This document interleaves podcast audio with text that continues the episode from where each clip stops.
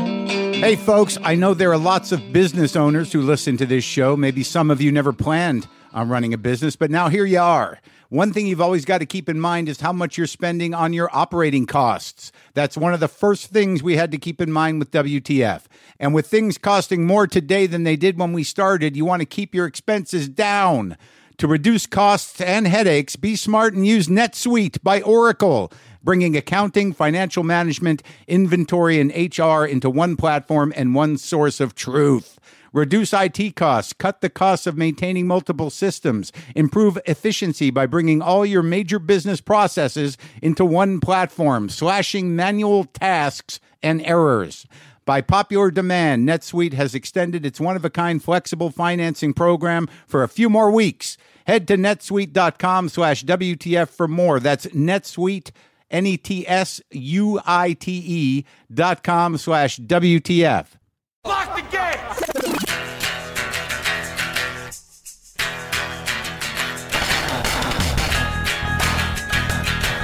All right, let's do this. How are you, what the fuckers, what the fuck buddies, what the fucking ears, what the fucksters, what the fuckadelics, what's happening? I'm Mark Marin. This is my podcast, WTF. Thank you for tuning in. I appreciate it. How's it going? Hey, you know, if it's, uh, I don't know what's going to happen. I'm recording this the day before. So uh, Thursday, if there's still time, as there is, call your senators. Call your senators email them, do whatever you need to do to voice your disapproval of rushing this heinous, murderous healthcare repeal bill through Congress, through the Senate. Do it. You don't want to see your neighbors die because they can't uh, get health insurance or they lose the stuff they got. You just want to watch your neighbors and coworkers and friends or people that work for you or people you know just all of a sudden lose all hope because it's pulled out from under them for what reason? For what reason? This is America. We should be the best, not the fucking most embarrassing shit show circus on the planet. If anybody's feeling extraordinarily uh, excited and proud of what we're going through as a country right now, I don't know, man. I don't know what's up with you. I really don't. I know you probably don't like me, but man, man, where's your humanity? Where's your fucking class? Where's your dignity? Where's your national pride? What a fucking shit show. You just don't know what's going to happen from one day to the next, and you don't know when it's going to be all over because all of a sudden it's not about the country anymore. It's just about protecting a narcissistic, spiteful lunatic who wants, who does not give shit number one about the United States of America. Zero shits he gives.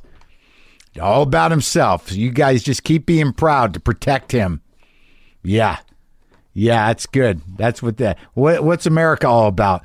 Oh, protecting a lunatic from himself. Great. Yeah. What a vision for the future. How's it going? Are you all right? We got a big show today. I'm not going to ramble on too much. I thought I'd just get, you know, give a chipper little nudge to stay active. And anybody who thinks it's not that it's a liberal or conservative issue, healthcare, you're you're out of your mind. You think this is some sort of wrestling show that ends in the apocalypse. Yeah. The world's greatest heel. The last great heel. yeah. I can't. I, I now, like, I see, like, right there, you felt that pause, fell right and down, fell right down the, the ditch, right down the rabbit hole of, of horrendous darkness. It's always right there. It's like hovering beside you now. What's that next to you? Oh, that is, uh, that's, I thought that was an invisible tunnel to hell.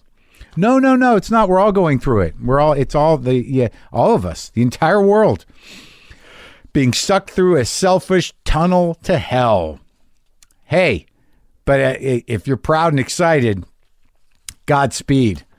If you're terrified and angry, speak up. Make those phone calls. Hit those streets. God damn. All right. On a lighter note, uh, got an email here.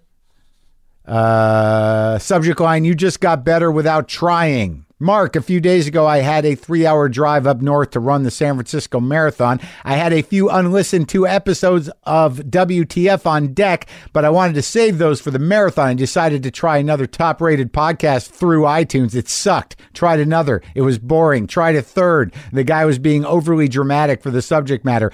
I've listened to most of your 800 plus episodes while running, and they helped the miles slip past. I've been growing concerned that you might hang it up soon because you're sounding a bit over it. If you stop, I may quit running and get fat. That's on your shoulders. Thanks for all of your effort, Soren. I'm not over the podcast. I'm a bit over almost everything, pal. I'm just trying to get by like the rest of yous. But no, yeah, I'm not going to let you get fat, pal. And I wish I could apply that to me listening to podcast thing to uh, to me getting out and running. I'm exercising, I'm not running enough. But what you know what? Who who cares? Big show today. Can't ramble on too long. Got two guests. Got a shorty and a longie. Got Joe Mandy coming up, who I love. Joe Mandy, the very funny comedian, and then David Allen Greer, one of the funniest people alive coming up. Joe Mandy has been on this show before, and he's a very funny guy, very bright guy. I was happy that he came over. I like talking to Joe. Uh, he has a new stand up special called Joe Mandy's award winning stand up special that is now streaming on Netflix. And he stopped by here. He stopped by the garage to chat a little bit. This is me and the, uh, the sharp and funny Joe Mandy. Sometimes I wish I paid more attention in school, or in some cases, any attention at all. There are probably a lot of things I could have gotten more out of, like literature, and now it's probably not in the cards to go back to school and study the classics. But luckily for us, there's a new podcast called The Foxed Page that dives deep into the best books of all time. This is basically like the best possible college English class, but more relaxed and fun. No pressure of grades or needing to prepare something to say in class. It's only the books you want to read and know about, presented by best-selling author Kimberly Ford. Everything from Cormac McCarthy to Madame Bovary, from classics like Frankenstein to modern hits like Lessons in Chemistry. I love Ireland, but I missed the boat on James Joyce. The Foxed Page has a three-part series on Dubliners, and that's a pretty great starting point. Want to get the most out of what you read? The Foxed Page is for you. Get it now wherever you get your podcasts. Andy.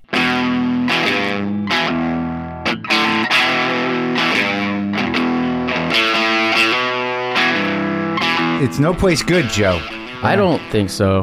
I mean, I'm doing great. That's what I'm dealing with right now. Me It's too. Like, I- it's I- a, it's the, the, it's a hellscape everywhere, but like my It's a- immediate surroundings. It's- Yeah, very. uh, But you know, a little. It's probably a little. The per- the perimeter is probably bigger than just immediate surroundings. But but if you are engaged and you are paying attention, uh, you you you feel a little shitty about having a, uh, feeling okay about yourself. Yeah, yeah. But I always had that in my head though. Like I, I I've talked about that a bit on stage where there's always been part of me, no matter how good things are, Mm-hmm. which ha- they haven't been this good for me personally ever. Uh-huh. But there's always part of me that wants to be like, nah, but it's still kind of fucked. Right. But now it's like it is. You know, it's not. I'm not making it up. No. The- it's kind of fucked. No, it's super fucked. Yeah. It's, it's like cartoonish. Scary. How evil. Yeah. Things are. It's like it's like this is hack. Like if, if someone pitched some of this stuff, I'd be Yeah. like, this is too this is too much. But what are you? What have you been up to? You coming over on a Saturday? I assume you're writing somewhere. Yeah, I'm writing on a show called The Good Place right now. Um, on NBC. Oh wait, what? Who's in that? That's Kristen Bell and Ted Danson are Oh, the right. two stars. Yeah, Ted Danson is a part of my daily life, which is which is cool. It's the coolest. But, he a good uh, guy? He's yeah, he really is. yeah. Yeah, it was a it was a relief. You that's the type of person you just hope when You don't know, right? Yeah, you really don't. But he's like. He's a person. His like reputation precedes him. And, Right. Like you just like okay, well we'll see, and then it's, it's all true. He's It's the, it's he's the coolest. Oh, that's great. Yeah. It's so uh, it's so bizarrely disappointing to uh, to identify with or know somebody your whole life on television. Yeah.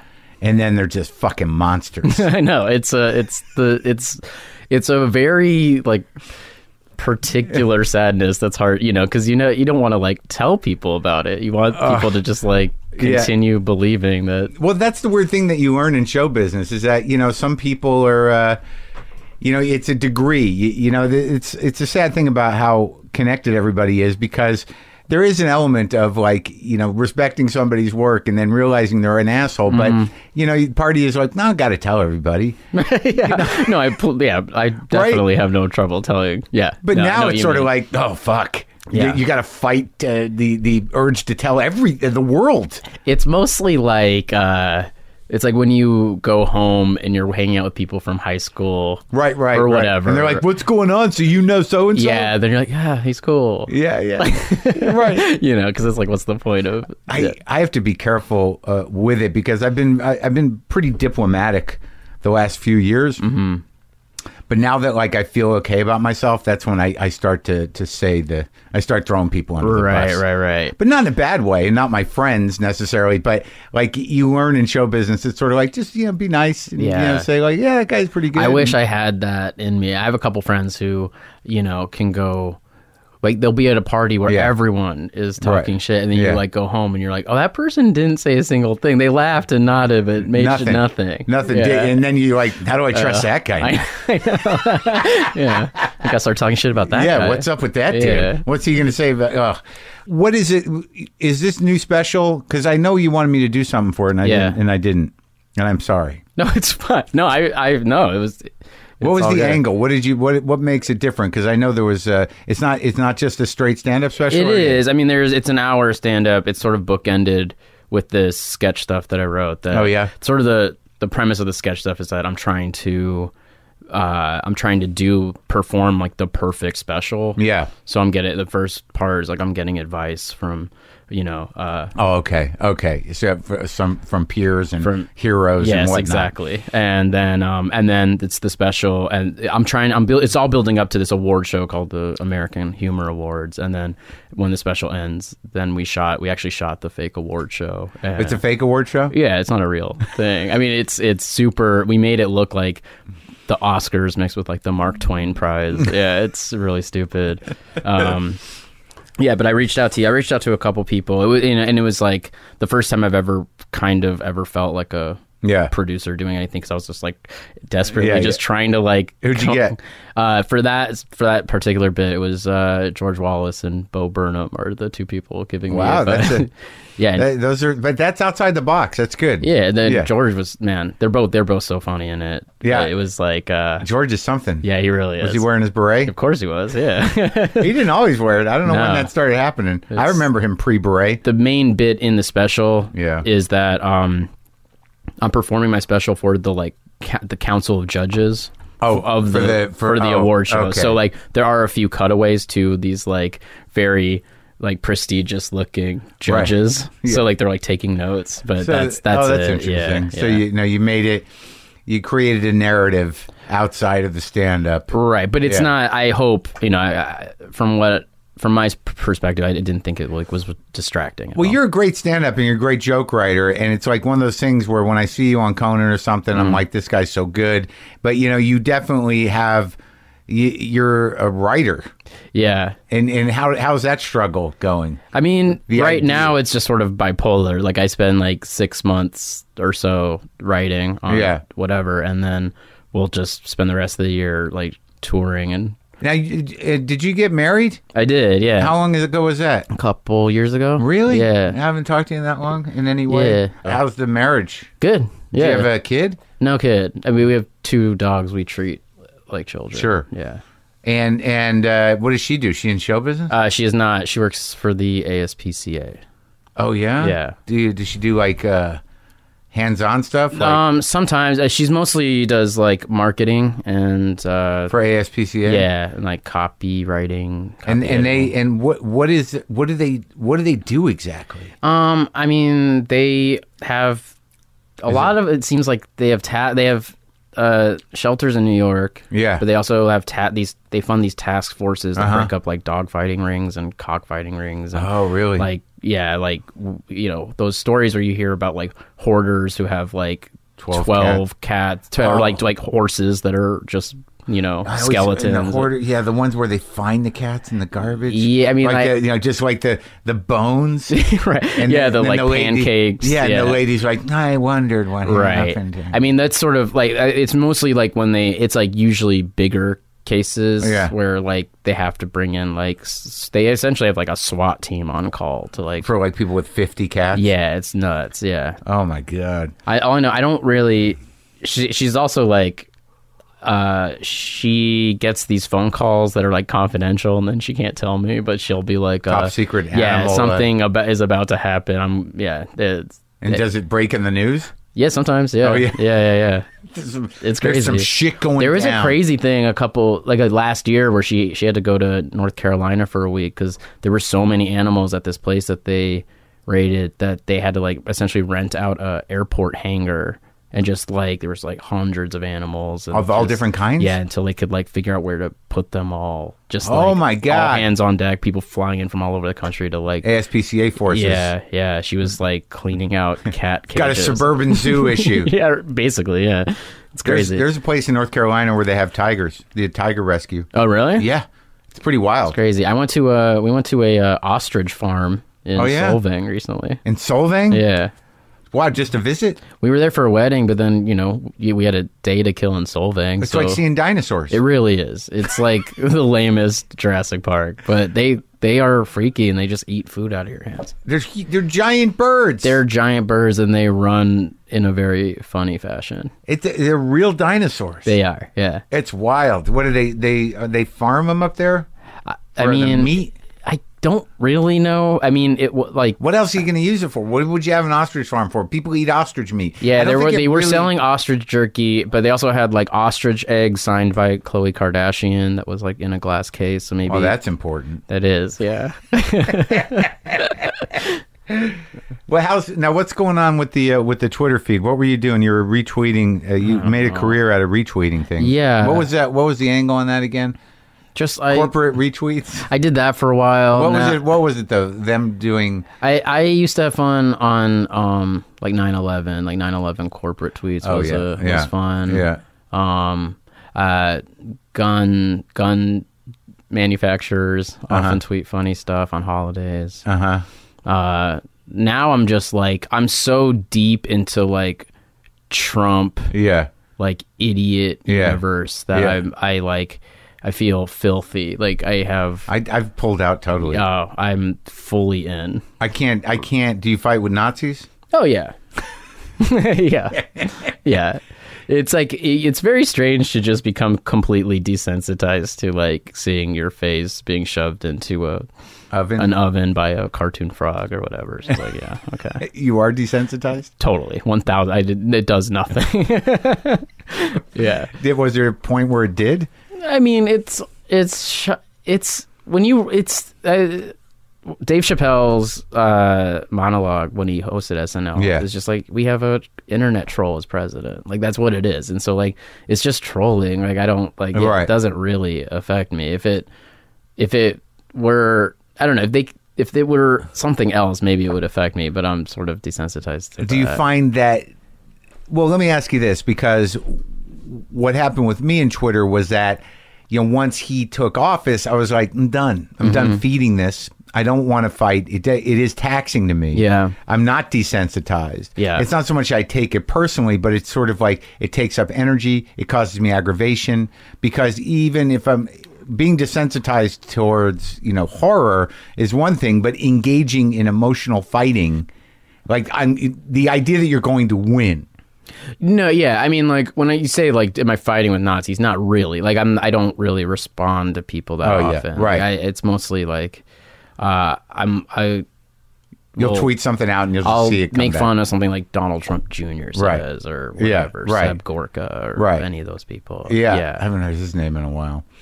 Um, but yeah, I just I was like, I'm not feeding this anymore. I feel you. I mean, like I, I, I feel better, dude. I have more time. That's great. Like, i- i- it's not, you know, I don't. I'm not great sitting with myself, Mm-hmm. but I, it's a nice to know that that uh, that that's still operative. I know. I mean, it's super unhealthy. It really is. And I'm like, I just vacillate between like just the darkest part of like Trump t- Yeah. Twitter, and then like to get relief, I will then just read like NBA trade rumors, and that's like what makes me happy. It's like one of the few things in the world. So it's just like it's either basketball that makes me happy, or just like I'm just like going back and forth. But in the big picture, do you feel as an intelligent person who fights a good fight? Do you feel that that Twitter is doing anything good. No, I mean, well, the thing is, and the the, the not that it's like a noble fight because it's not it's stupid, but there is something to the fact that like this is the medium that the president has chosen to Right. be his like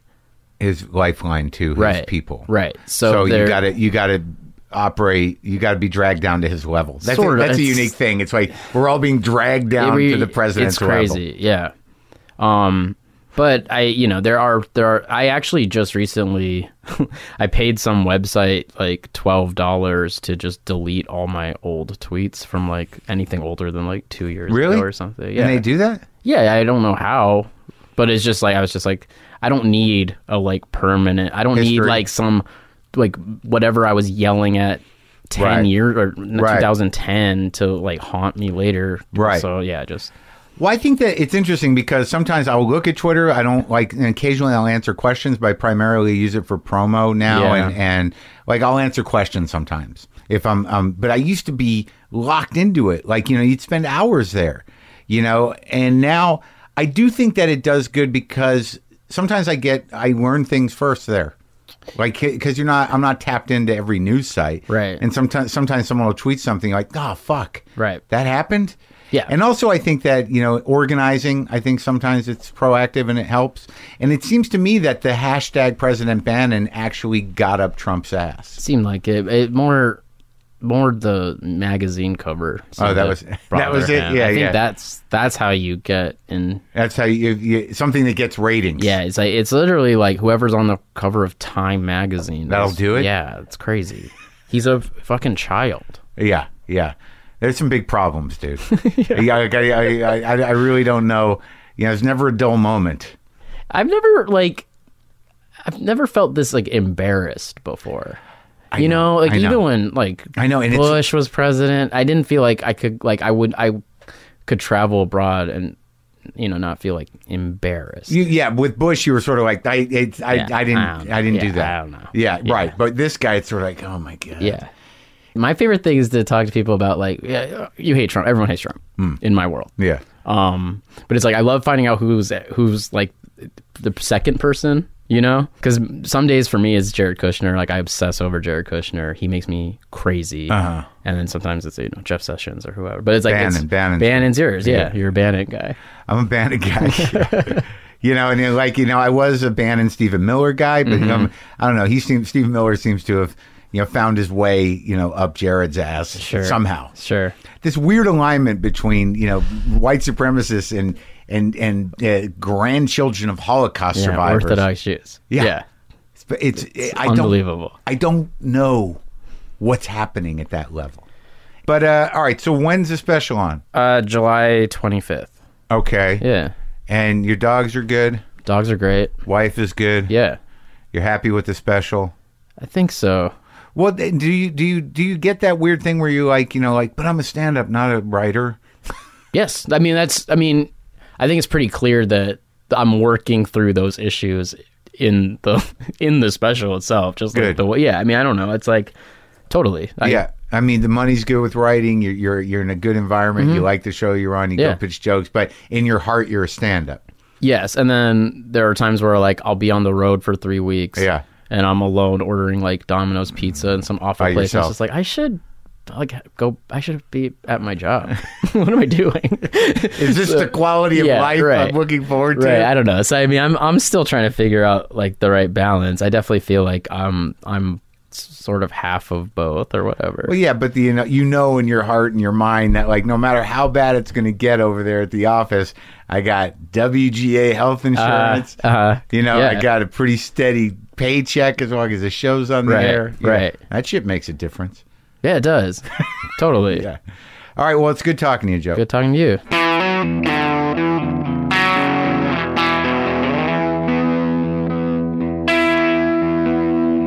All right. As I mentioned, Joe Mandy. That was Joe Mandy. His new stand up special called Joe Mandy's award winning stand up special is now streaming on Netflix. Go enjoy that. David Allen Greer. Wow. Dag. He's been around for a long time and he's always been fucking funny. Always been funny. From Living Color to the movies to being on Broadway to being on the radio to the Carmichael show to I mean he just yeah, he's been around a long time too, man. And we don't really know each other. We might have met, I think we met once, but I was excited to talk to him. He has a new show on GSN called Snap Decisions. It premieres Monday, August 7th. The series finale of The Carmichael Show airs August 9th on NBC. I do want to make clear that when I talked to him, I did not know that the show had been canceled. And he, he told me after. I don't know, but uh, I was sad to hear that. I liked it but we talked about everything. I you know there's a lot of stuff. You know he he had quite a life, and he was uh, you know he wanted to be an actor, and he's a great actor, but he's also one of the funniest guys around. This is me and David Allen Greer talking here in the garage.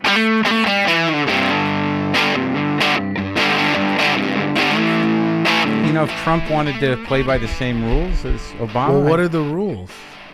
We get final cut. They don't get to Ah, vet right, okay. questions. All right, they, y- you know, like I mean, he's pretty good like that. I, I'm not sure what I would do with him or what point it would serve because I just think you'd have to just turn the thing on and just. go I know, but back. that, what are you going to get? You know what? You know what? Trump, just him. I know, but he gives that all the time, and it's all Yes, that's bullshit. true. And you know, That's it's true. like, you know, what if if I I can get to the core of it? I mean, I grew up with a narcissistic dad. I know what's in there. I know what's at the core of that personality. Yeah, my a whole dad- lot of my fuck dad you. was a, uh, psychiatrist. oh, really? Yeah. So, so what? What do you make of it? What do you make of your dad being a psychiatrist? Well, he just passed. Well, he didn't just pass. He passed away about Yeah. a year ago. And um, what do I make of it? Most of my he never got psychiatric on me. You know, because that's that like, you that's know the- of? Well, uh, yeah, okay, but uh, uh, uh, except for one time. Uh-huh. Uh huh. But it's not because I think the perception is uh, the routine comeback is your father's a psychiatrist. Yeah. Well, did he analyze you? No, that day to day was not. Uh, I think you're. Let's use our words. oh, right, You know, right. that- No, he was just like, sit down, shut up, you know, like a normal parent. Except for one time when I was like, you know, feeling myself, I said, Dad, what's the what's the definition of insanity? And he just looked at me and smirked. He goes, Yeah. It means nothing. It is a legal definition. Like you right, idiot. Right. Shut up. Yeah. What are you talking Get about? out of the car. I'll s- pick you up at five. And I was like, oh, But I- words are weapons. I, I think that the, the generally uh, it seems to me that the, the common thing about being the kid of a psychiatrist is uh, is that they're always a little weird. Well, yeah. I married the child of a psychiatrist, Well, then, then and uh, but she wa- she didn't strike me as weird. But then I knew some other kids, and they seemed weird. But I don't know why that would be. Maybe that's something we project onto people. Your dad's a shrink. You're it was always weird. projected on me. You know, It was. Yeah, yeah. But uh, you know, he passed away. My, Yeah. my father died, and I we just got these papers, all this stuff of this writing that he did. Uh, a long time ago about his life it was kind of like i don't know what it was for. unpublished. No, yeah, yeah, absolutely. They were just private, you know, musings. Like he had had a series of questions. Clearly, this is an elongated biography. My father also was an author, so I don't know at what time, uh, or Right. whatever. But he would always use any kind of method to Yeah, write. yeah. But the point being is, as an African American. Uh, going to med school and desiring to become a psychiatrist at that time, I think there were one or two other black uh, Right. uh, students in med school at Michigan. And so that's what was incredible. And, you know, studying at the Menninger Clinic and this It and was that. at the Menninger Clinic. That's I a big believe, one. Yeah, yeah, but yeah. And it was. So it's a uh, completely unique experience he's writing about.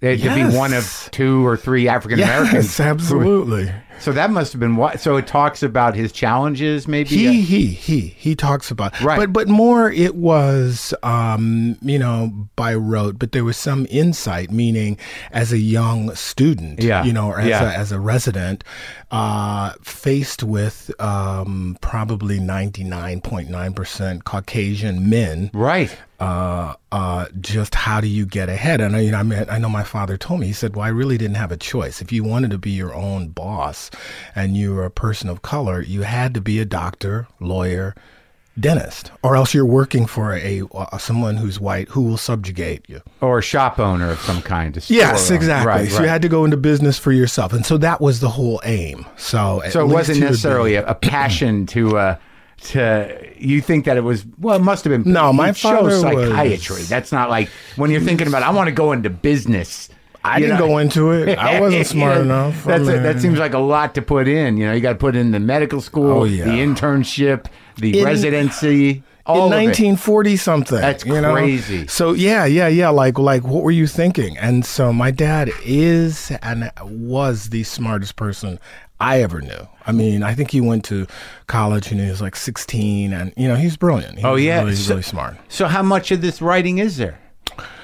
Uh, well, I found two copies. My brother and I. Uh, I think my father's Just two of you? Uh-huh. widow. Yeah, no, my sister. I'm the youngest. Yeah. Um, but but we found these papers. They were given to us, you know, from his widow who's cleaning out stuff. You guys Right. might want to. Yeah. two or two different copies of the same thing. Most of it is family history. You know, my uh, like my my grandmother was born in 1900.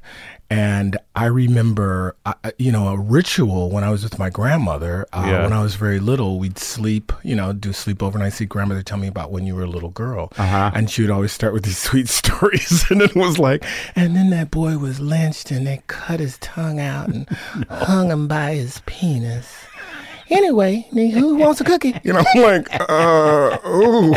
But you know, as a kid, I, I just was fascinated. I, it was like hearing about the Wild West. Uh, yeah, You know, absolutely. So, so uh, as I got older, then I realized this is not just an adventure. This is it's not- Reality. exactly. Yeah, and it's yeah. racist and f- hate filled.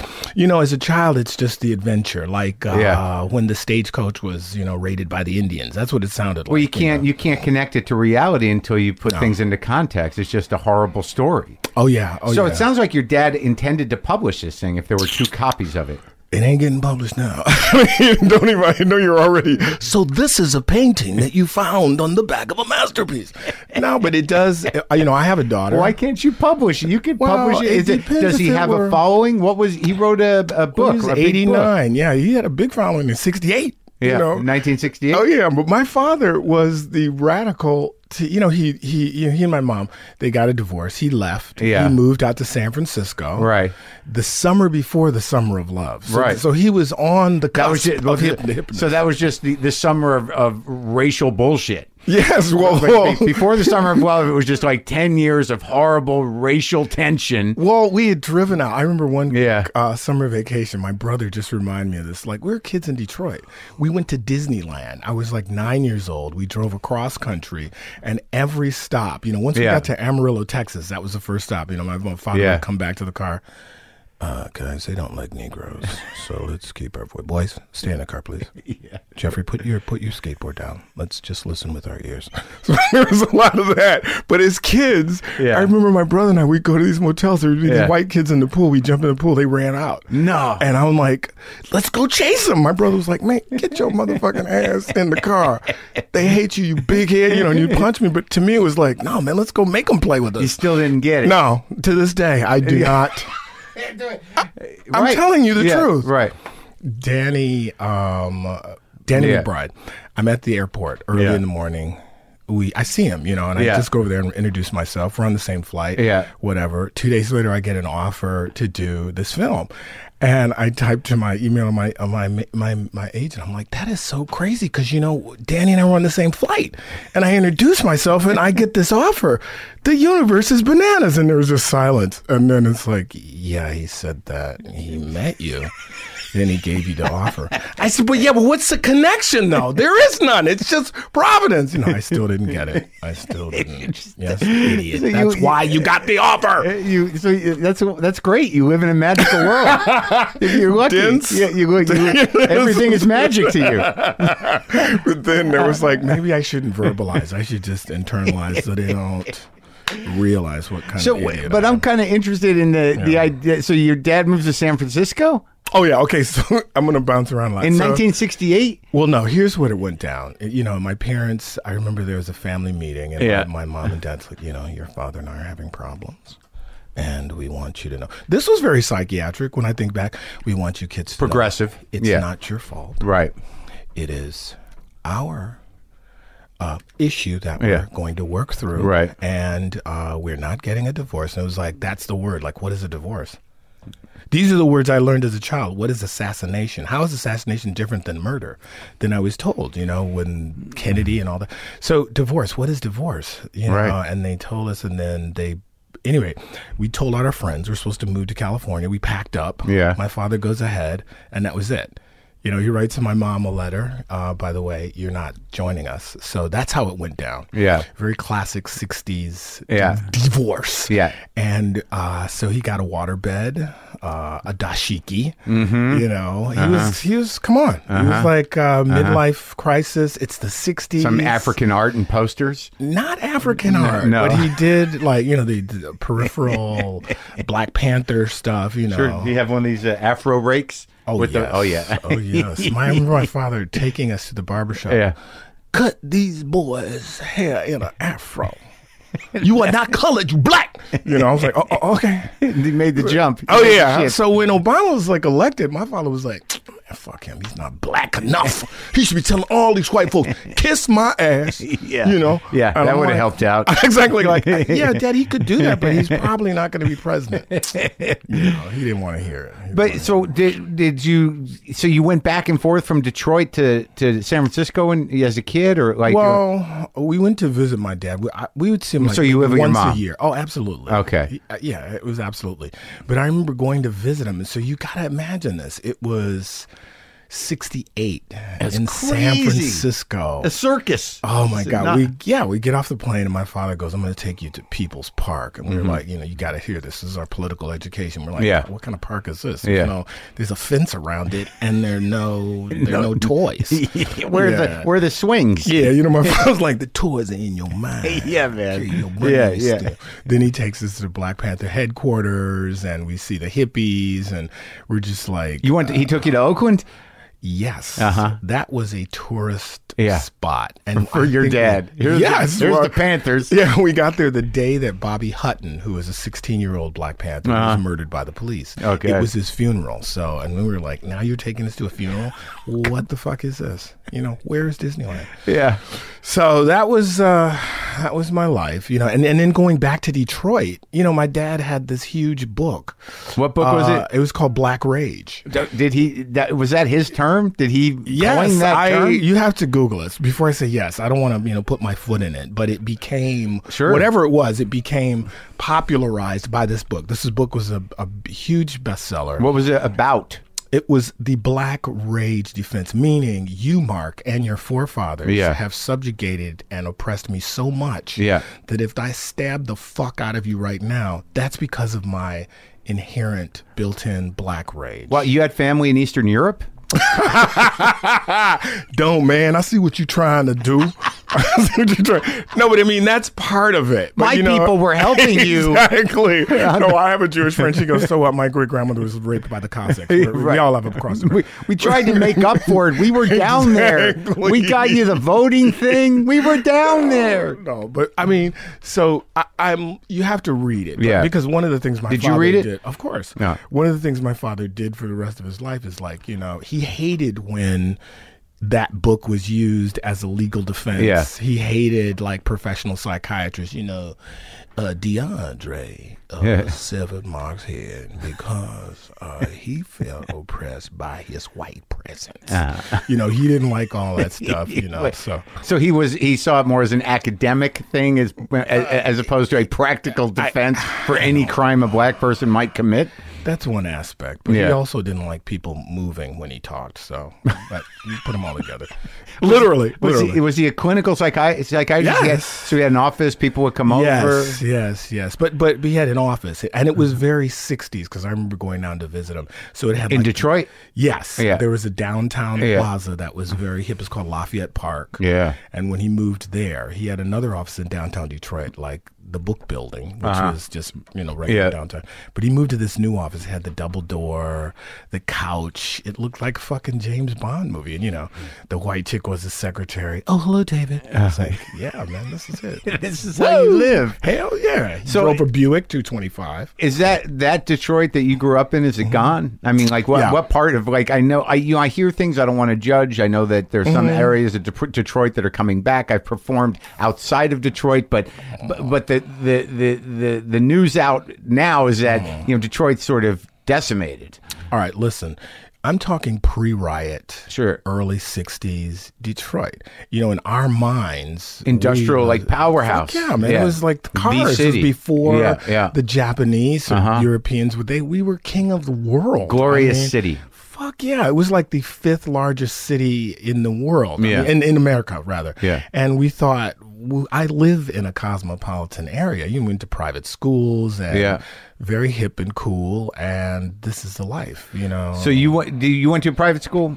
for a while for Yeah. a while like when we were very young i just got these pictures from like kindergarten first to second grade and it's me and a sea of racists no and a sea of like white kids Yeah, yeah, you know and there's like the one Wearing a little other- jacket? Were you wearing a little oh jacket? suit and tie Oh, and i really? Uh-huh. had this bolo like uh it was really little kid stuff So that's a, that's a, like see that's an interesting kind of upbringing in terms of like you know because I you, people make assumptions that there was a very healthy black middle class in Detroit when you were growing up. Yeah. that's that's it. Well, well, think about this. You know, the car companies when they were thriving, Yeah.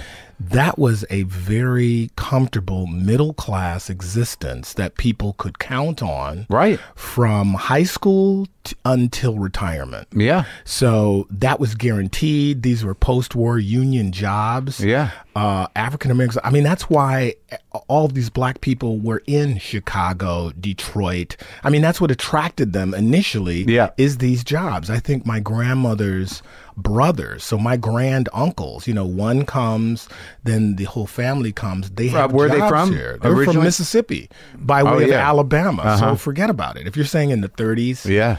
Let's get the fuck out. Oh hell yeah! this is an actual life where Yeah. we won't be oppressed and beaten and killed and lynched. So that's the scenario, uh, and very progressive. I Yeah. mean, we went to as a kid. You know, my father's friends. We all went to this quote progressive, really progressive school at Mm-hmm. that time. So that was the first kind of school I remember, the school bus and all that stuff. Oh yeah, like what progressive? Not like a Montessori school, but just a integrated, tolerant, Yes. um, uh, uh, kind of Yes. like this is the uh, this is the way democracy works. Oh, kind of school. absolutely. I Yeah, yeah. remember being brought into the auditorium and watching the assassination coverage of uh, John F. Kennedy. You know, I think I was in first or second grade, a 19 inch black and white yeah. television. You do, and- ki you do remember that? oh, absolutely. I remember our class, we wrote sympathy letters to Jackie Yeah, Kennedy. yeah. Of course, they were graded. Come And on. I'm not kidding you. It, for So they years. sent them out with a B when minus on David- them? When David said, I'm sorry, that's a compound word. I'm. There was no. Yeah. And it was marked up, but Yeah. I lost the letter. I wish I could find it because it was. So that's like because you're a little older than me. Like I'm 53. I'm 47. No, Oh. I'm sorry. I mis- I must have misread. I just, 47. You look great. Well, thank you. I just dyed my mustache. yes, I'm 61. I'm 61. 61. So you you do have memory. Like I was born the year that he got shot, two months before Yeah. he was shot. I don't have any memory. I have memories of Watergate, but I and Vietnam War. Looking at the Watergate TV, was boring to me after like uh, it's everyone just got guys shot. Uh, sitting at microphones. You know what I mean? Like yeah, for hours, right? Right. But uh, but the Vietnam War, I, hell, I remember that on TV. Like all- it was terrifying. I just remember guys in the jungle. You know, like it just bad well, news. First of all, I, I there was a g- kid, one of my best friends around the block. Yeah. his cousin, teenage cousin, went to Vietnam. So y- I'd never heard a word like Vietnam. It was like Klingon to Yeah. me. You know what I mean? I Yeah. was like, "What is a Vietnam? Where is it?" And he said, "You know, it's in Asia." Yeah. and he. His cousin fought in spider holes, and and immediately I'm like, they have spider Spider- holes that big, big? enough Yeah. for people to crawl into in a place called Vietnam. I don't want to be there. Is that what they're fighting? yeah. So that was my introduction to it. But I remember watching. You've progressed that one, haven't you? I mean, not much. Fake news. I'm all for it. Come on. Isn't that what we do every night? Yeah, you live in magic land. Yes, yes, of course. There's no connection. Yeah. Mark, come on. But I remember watching the draft Yeah. lottery. Right. And my brother's number was 18, I think. Like he should have been on the first bus. And he got out of it. you He's know? that much Uh-huh. older than you? He's four years older than me. So, uh, and it was like the end of the war, like 70, 71. Yeah, yeah, if you go right. back. Oh, Th- that was bad then because then they, they're just shoveling people yeah. to die. Yes. There was, you know, like if you got there that year, you're Yeah. sort of like, this is just about me. If you want me Yes. to go someplace I don't want to go, I'm going to shoot you. Oh, yeah, yeah, yeah. Yeah. Well, well, so you know, I'm talking about this because for years I thought my dad was so brilliant. He Yeah. got my brother off. And it wasn't until I was grown my dad goes, he had nothing to do with it. You know, Yeah. my brother, like, you know, didn't bathe for like two weeks, you know, and just took a bunch of speed and walked in there talking crazy. And they're like, you, sir, Yeah. may remain home. We're not going. exactly. We don't need you. We, we, and, and we don't know what you're talking about. exactly. It seems like you understand it. There's no connection, sir. So where did you go to? Uh, like, how did it progress for you? So what? it- When you were a kid, you grew up Mm-hmm. in, an, in a nice life. You know, uh, well educated, good folks. Beautiful house, same What was? house. What'd your mom do? She was just, well, I don't want to say just. She was, as a young child, Yeah. until my father left, Yeah. you know, uh, she was a housewife. Right. And then once the, the divorce, you know, he left, and then she went back to teaching, which she always hated, which I, I, it, there's a perverse comedy in there now, but she was just the, she hated it, but she had to do it. she hated was like a- teaching? yeah, she was like a t- kindergarten teacher, and, you know, so. And she went back to that hating, Yeah. hating kids, I- I hating knew, teaching them. Well, I feel bad, but I mean, we were like, you know, when you're kids, you're like, Yeah. dude, come on, man, I need Hot Wheels, let's go. Yeah, You yeah. don't want to hear about, you know, fulfillment. Uh, no, you're just like, I am. What's more important than me? Well, what was your like? What were you aspiring to as as a kid? Like when you uh, did? Well, you're in a magic bubble. We've established that. Uh, were you, Dare you? what, sir. what compelled you towards uh, towards the arts? Oh, I lo- you know what I used to do when I was a little kid at the Yeah. back of Boys Life, or you know, Oh my God, I haven't heard about that magazine in yeah, a while. or uh, like they had the Boy's can you- Life. Yeah, can you draw this fawn? Sure. And I right, would do a fawn that. and- Right, there test. was yeah. Oh, you. ju- And I would, right. pa- I would they'd be like, "Dude, "Sir, you have, uh, you're brilliant." You're Those an was artist." animals with the human eyes ish, like the, sort of like compassionate eyes. There was a Yeah. squirrel or something. Right, a fawn. So you drew it, Exactly. sent it in. Sent it in, and uh, that was before I found out that it was kind of a ripoff. But I mean, I kn- just remember like I wanted to be a painter, Yeah. an artist, or biology. You know, Painter or biology? yeah, sure. animals. I Yeah. memorized every amphibian. Oh, and yeah? toad and How- frog. do you still remember them? yeah, I know what's not in Michigan because Yeah. they used to put out these regional. Yeah, yeah, things. yeah. I know that we don't have bullfrogs; we have green frogs. Oh, good, good. Which was uh, uh, a, a So- real sadness. Sure, but in, in the event that someone goes, look at that bullfrog, you're like, green nope, uh, bullfrog. uh and then you have an argument, maybe get hit. I would argue you down. Sure, sure. Because for, um, what was it, show and tell? Uh huh. I would get up there with this book and just lecture the class on Uh. why we don't have Pacific spotted Sure. lake turtles Yeah. in Michigan. So you- Because. You like you like the research of it, right? Like I saw some uh, map of rats yesterday. That, you know, you oh. get the you get the the Norway rat, yes. and then you get and then you get tree rats, and there's like you know, First we, of all, tree rats, dude, no. I think they are called tree rats. Ah, there are. That's what freaked me out. They're here. The tree- Yes, that's that metal band around the palm trees. I was like, "Is that for the homeless children so they don't climb?" climb up for a coconut. What Yeah, the exactly. fuck are you talking- No, a they date? had- They want a date. They have nests of rats in trees? No, thank you. And apparently, that's the ones we got here. No, thank you. Yeah. So you didn't go into biology. You didn't go into uh, It was uh, too hard. painting. Biology is required. Your dad probably well, he probably had something to say about biology. He had to do all that shit. Well, I remember he goes, so, you know, he left. He was out there. And so I was like, you know, Oh, it was college time. College time. And he So was he like- talking like, "Hey, man"? No, he was like, uh, I assume that um, you're the profunderance of uh, thoughts and feelings. I mean, that's how he talked to me, and I'd be like, "What?" He's like, "You know very well what my musings mean." I'm like, "Musings? What the fuck?"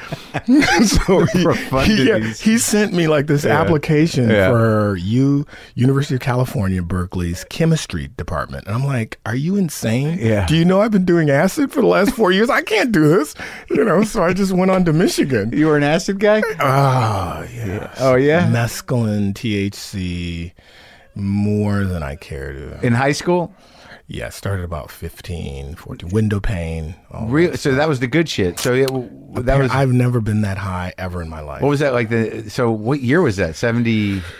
I'm gonna say 71, Yo, something so, like that. So it had trickled into the mainstream. Like acid was around. yes, yeah, Yeah. I mean, we got it. You know, Yeah. same thing as like give Billy, you know, your five dollars. Okay, Yeah. Yeah. And that was you went out there, huh? Uh, I did, man, and it was. I'll put it like this: it was like it took me twelve hours to realize I was in a room with no ceiling that was on fire. yeah. So that's how high I was. What, was was it really on fire? No, it was my mom's living room. I mean, what are you nuts?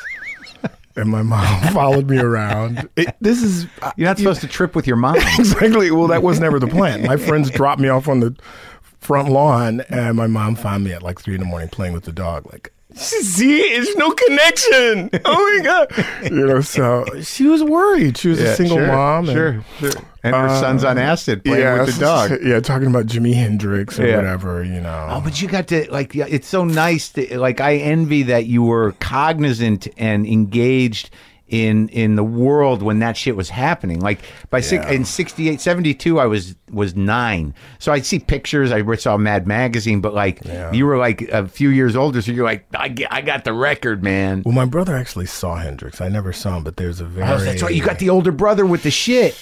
there's a story that is needs to be told. I've never actually I wrote it down because Yeah. I actually did research and stuff to go back and ask. But this time that my brother had told me that, you know, Hendrix had come to Detroit and I m- must have just turned 13 Yeah. and he went, he wouldn't take me Yeah. and he met Hendrix. you Come know. on. Yeah, yeah, yeah. And Hendrix, they went to his dressing room and he brought him on stage. This was a myth in my family. And for years, I just thought my brother told me this to rub it in, you know, and I He- like he never made it believed up? him. Yeah, I always thought, I never really Yeah. believed him. And, uh, just a couple of years ago, he told me how he got this email from his friend Michael, who Yeah. had gone with him that night.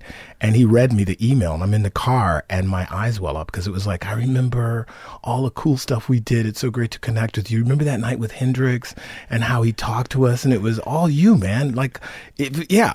And I'm sitting there going, oh my God. My brother was a hobbit. you know, like really, like he he met the dwarf king. Yeah. And so I just was like, oh my God, I never believed it. I still get goosebumps. and uh, so it was just a bonding thing like, oh my gosh, he wasn't lying. Oh my! Is, where's your brother at? He's living in Ci- Daly City. Yeah? Living in Daly City. He moved to, with, with my dad Oh, by your dad. Yeah. and he never came back. I mean, he just stayed in the Bay Area. And uh, What's he that's do? Uh-huh. what it was. Uh, he is retired. He, he took care of my mom until the very end. Oh. She lived 95 and a half. Wow. And he did the dirty work. Oh, he did. Oh my God, F daily. Yeah, man. yeah. You know, I was acting. I was like, God you know, I bless- can take it, man. Yeah. But I'm busy. I, you know, I'm doing a lot of things, man. Ding-a-lings. I got Thursday to Sunday, so you know, so, so I send him money and stuff. Right? Yeah. He is going to heaven. I mean, that, Yeah. trust me. Yeah. So he's chilling. I mean, That's he's nice. chilling. And your Yeah, yeah, sister's yeah. still around? She's living still in Detroit. Oh, and yeah. I'm the you know youngest, so here Well, we go. and you're all close. I'm closer to my brother. Yeah. But i if you have brothers and sisters, it goes weird. There was a point when I Goes was- in and out. Exactly. I was closer to my sister when she moved near me when I was in New York, like in '75. What do you, I think that has something to do with the fact that like me and my brother are close, but like when it gets too close and and and they they you know you know them inside and out, they know you inside and out, and if they're fucking up and they don't want to cop to it, then it gets a little trippy, right? You're Yes, like, you know, yes. what's going on with you? I'm all right. Yeah, it's like, dude, get the. Yeah. Like one time, my brother goes, he goes, you know, like, yeah, my nephew's he's 21 or whatever. He's like, I mean, you know, he's acting crazy, and I'm like, what is what? Like what? Give me an example, man. You know, talk to me. No, I mean, he's like, like I'm crazy. You know, he's saying like I'm crazy, but it's not me. I know it's him. I'm like, well, get what? What is the search? Say, well, I was saying, you know, he's 19, 20, whatever. We can sit, watch porn together. I was like, time out, time out, time out. Um, see, that's inappropriate. Why? We're both young adults, and I'm like, I never want to watch porn, with my dad. Okay, and he's like, okay. Like I guess you're crazy. you know, and I'm like, uh, yeah, dude. So you know, there's those things where sometimes you have to, you know, drop the hammer. So ha- what what led you to the acting, man? Um, how did that happen? Well, you know, I dropped out of school. I went to Michigan, and Michigan State? No, University. Come on, man, University of Michigan. That's a brother. good one, right? That's the good one. Yeah. not a good one. Yeah. in Michigan, that's the school. So, Yeah. went there, dropped out my freshman year. I always played really shitty guitar. Oh yeah, Always, yeah. Tons of songs, really bad. still play? I do. Yeah. I do badly. I mean, now I have all the guitars of my dreams, like every other. I try not to get. I get. I try to get them for free, and I don't go crazy. I did spend some money on some amps. Yeah, I've done all that. Yeah, And, uh, got a little money. You're like, I'm buying them all. I'd like the Marshall. Yeah, of course. I never, I never. did you buy a Hendrix Strat? No, because I always thought that was sac- sacrilegious. Oh, yeah. I can't play like Hendrix, man. Right. I mean, So what's your guitar? right now I'm into Les Pauls, and Yeah, I me was too. Very late. To Me the too. game. Me to Gibsons late. I was always a Fender guy, mm-hmm. and now I got a couple Gibsons, and I'm like, holy shit, these are magic. Uh, yeah. They really are. I mean, Yeah. that, that guitar can do everything. Oh yeah, yeah. What what kind? Which Les Paul you got? I have a well. What happened was, you know, my f- one of my first guitars was like a '73 Les Paul Deluxe. Yeah, the Gold Top. No, it was a cherry red. Uh Uh huh.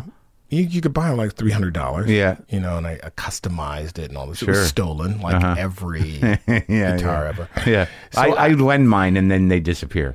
Like I know who had them and where they went, No. but then you can't get them back. No, it Yeah. usually went like, David, David, did Tommy's mom tell you to call me? Yeah, mom, what's going on? All right, I just don't want you to be upset, mom. What's going on? Son, sit down. And um, I was like, Mom, what happened? Well, I came home from school and I asked you to put the dishes in the sink. I was like, Mom, what? She goes, There's been a break in. I was like, oh my God, mom, go in my closet and look. Well, I have to put the groceries down. Uh-huh. You know, she's there and I'll call you back. Uh, there's no guitar. Yeah. So the guitar was stolen. Uh huh. She gave me money. I Yeah. bought another one. That's when I bought the Les Paul. man. Yeah. Yeah. So I wanted to replace that guitar. Right. Nostalgia. And I started looking around and playing. And I'd al- also had a big theft, you know, here in California. I had a bunch of very valuable vintage guitars that were stolen. Yeah. And I just was done. I'm Yeah. done with old, crusty, Yeah. vintage. I just want something that sounds good Yeah. and I can replace. Sure. Yeah, I think I So- never got into that. Like I got some amps that are kind of classic, but I won't do the. I can't collect it. I got a lot of guitars, but I try to talk them out of the guys. Like, hey, I'll talk about them on the thing. I'll play them on the show. Yeah. I'll play them on the show. You give me, and I'll do the thing. And, and it takes a couple years, and eventually they Yes. relent and they give me. Motorcycles I did that with. But Yeah. the guitars, I just, you know, most of my life trading albums, selling albums like in the 70s. when still I was doing in- that. Well, that was my currency. I mean, when I was in college, I lived above a used record shop. So whenever I was out of money, I would just go and trade uh, albums. because Yeah. That was instant cash. The same with guitars. I always b- uh, bought really great vintage guitars when I was broke. I would sell them or, you know, do whatever. I never hocked them. I just sold them and it was like, okay, well. You I- back into records? I have a core, not currently, but I got into comedy albums, like the old, like Yeah. black comedy albums. They Sure. have the best, you Yeah, know, Blue yeah. Fly and, Yeah. and Red Fox. The Party records? Yeah. Yeah, those are uh, great. Yeah. Yeah. So that was probably my last run. Yeah. Yeah, I'm just it's just I'm like- just back into it. I'm in the rabbit hole with the records. Hey, man. Yeah. Get it. So all right, so you drop out of Michigan. Yeah, so I went to New York. I was reading Cream magazine, Sure. and Soho Weekly, Village Voice, and right then was the punk scene. I was like the Ramones and Patti Smith and all this. 72, 73. Yeah, 74. Uh-huh. And I, I just felt like if I don't go at this moment, then I'm going to miss it. And also, I looked upon it. Of course, I didn't tell my mom this, Yeah. but this is my year abroad. Yeah. New York. So I just took my money and Yeah. just what, what really I took the tuition money and moved to New York City. You know, the Lower East Side, 75. I Yeah. lived there for a year. Oh yeah. And at that time is when I started hanging out with actors in New York, and I figured this is what I can do with my life because I really said, look, you you you suck at guitar. What's the best? You know, you get an album, a bald spot, and you're fucked. You're fucked in like nine years. You're pot belly. You know, do acting. You can get old doing it. really? You thought that you were Yes. You're thinking the long term. Yeah, because I was already jaded. I mean, I was already, eh, you know, by the 70s, all those groups, I'd seen everybody and Led Zeppelin, all that stuff. And Yeah. But on some level it's sort of like what you said about your old man and about like uh, you know, getting into a business. Yes, yes. That you could yes. call your own, Just- but you at least acknowledged your talent to some degree. I didn't know. I didn't know if I had talent yet. so you're hanging out with actors, and what do you? How do you proceed? Um, here's what happened. I'm Yeah. going to tell you this. So I worked at this, the Haagen Dazs ice cream store. I was on 86th Street. Like the original one or something? Like, No, but back at that time, In the 70s? Haagen Dazs. Yes, Yeah. Haagen Dazs. You could only there were only two stores Right. in the world. Yeah. you could. this guy who owned these two stores that you could walk in Yeah. and get a cone. Back then, Haagen Dazs ice cream was like exotic. yeah, sure. You know, and people would line up Yeah. and you would scoop until you had carpal tunnel. Yeah. Uh, so that's what I was doing. Yeah. A guy comes in and I was just tired. I was tired. It was the end of the night. And he asked me something. I got up on the counter and I did this whole routine and Yeah. I jumped down. The guy was like, I'm going to tell you something. You are an actor and you are wasting your life. Now, you don't know who I am. You know, I'm not some pervert. Mm-hmm. Yeah. I'm going to give you this card. This is an agent. You need to go and call this person. And uh, it's your life, but this is what I feel you were destined to do. It, it, this really happened. Yeah. So I said, okay. And that's what started it. That's what started it. You called the guy? Yes, I went to this agent and they were legitimate.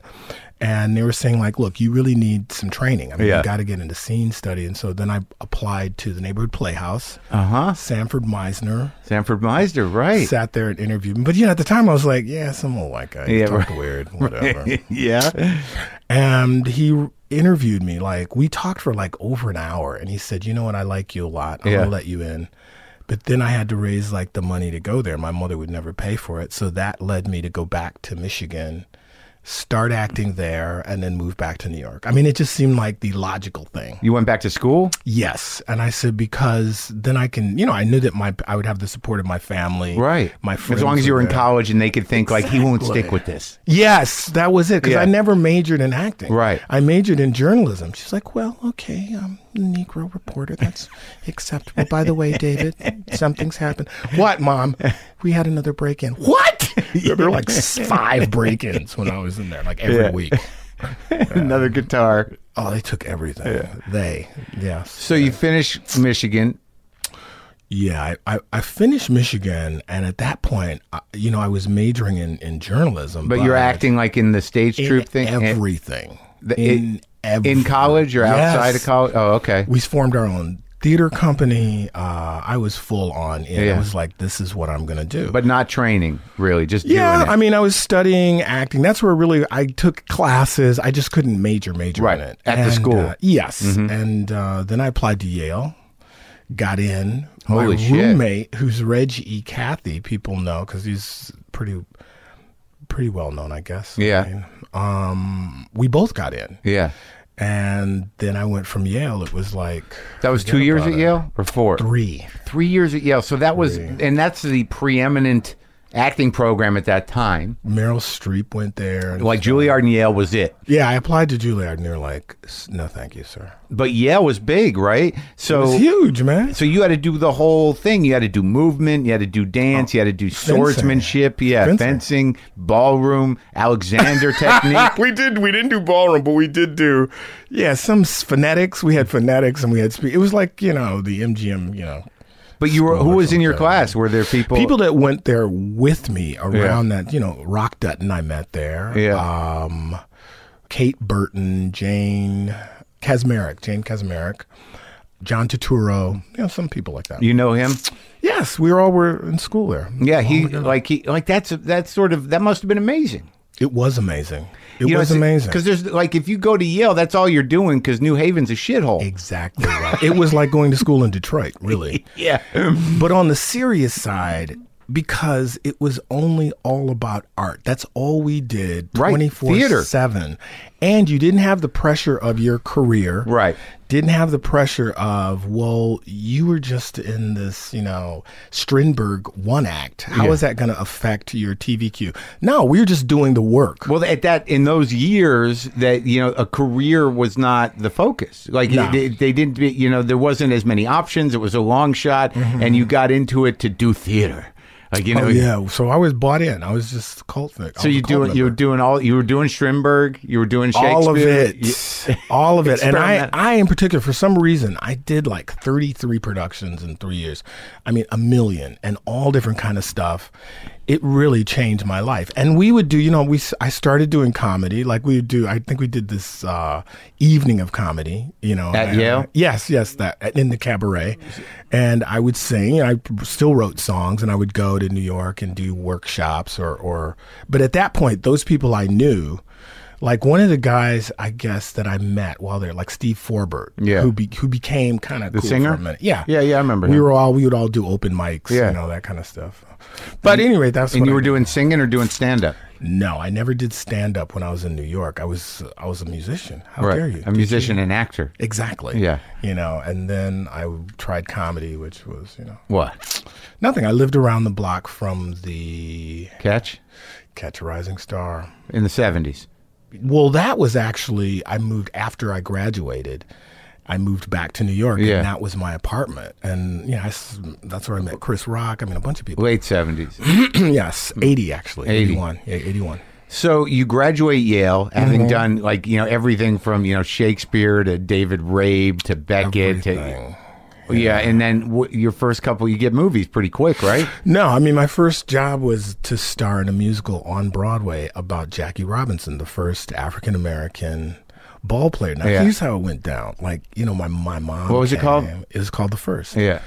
And on my graduation, my dad came, and this was the f- one time where Yeah. he was speechless. Oh, yeah? That's good. Like, he's walking around. And, After the show. No, this is the graduation day. Oh, okay. And At he's Yale. like, yeah. He's like, how did you do this? like he was so disconnected. He was like, you know, so you want to join the circus? When did this start? And I was like, uh, well, it's a passion. And he was totally blown away, you know. and I just was like, God, please, please give me one job. I will become a male hustler. Please, just let them feel I have something. Well, and but- like magic. But he was impressed, though. Fuck yeah, he was speechless. And I went, oh my God. It was just a great feeling. When you got the job and you could tell him. and- well, no, first of all, that day. Yeah. And I literally made that prayer. I said, please give me one job. I'll be unemployed for 10 years just Right. to shut them up. And I got this role. Yeah. It was to the star in this musical. Plus, it was like acting, you know, it was about Yeah. black people, white people, you know. I sang songs like, and Mama, I can play that game.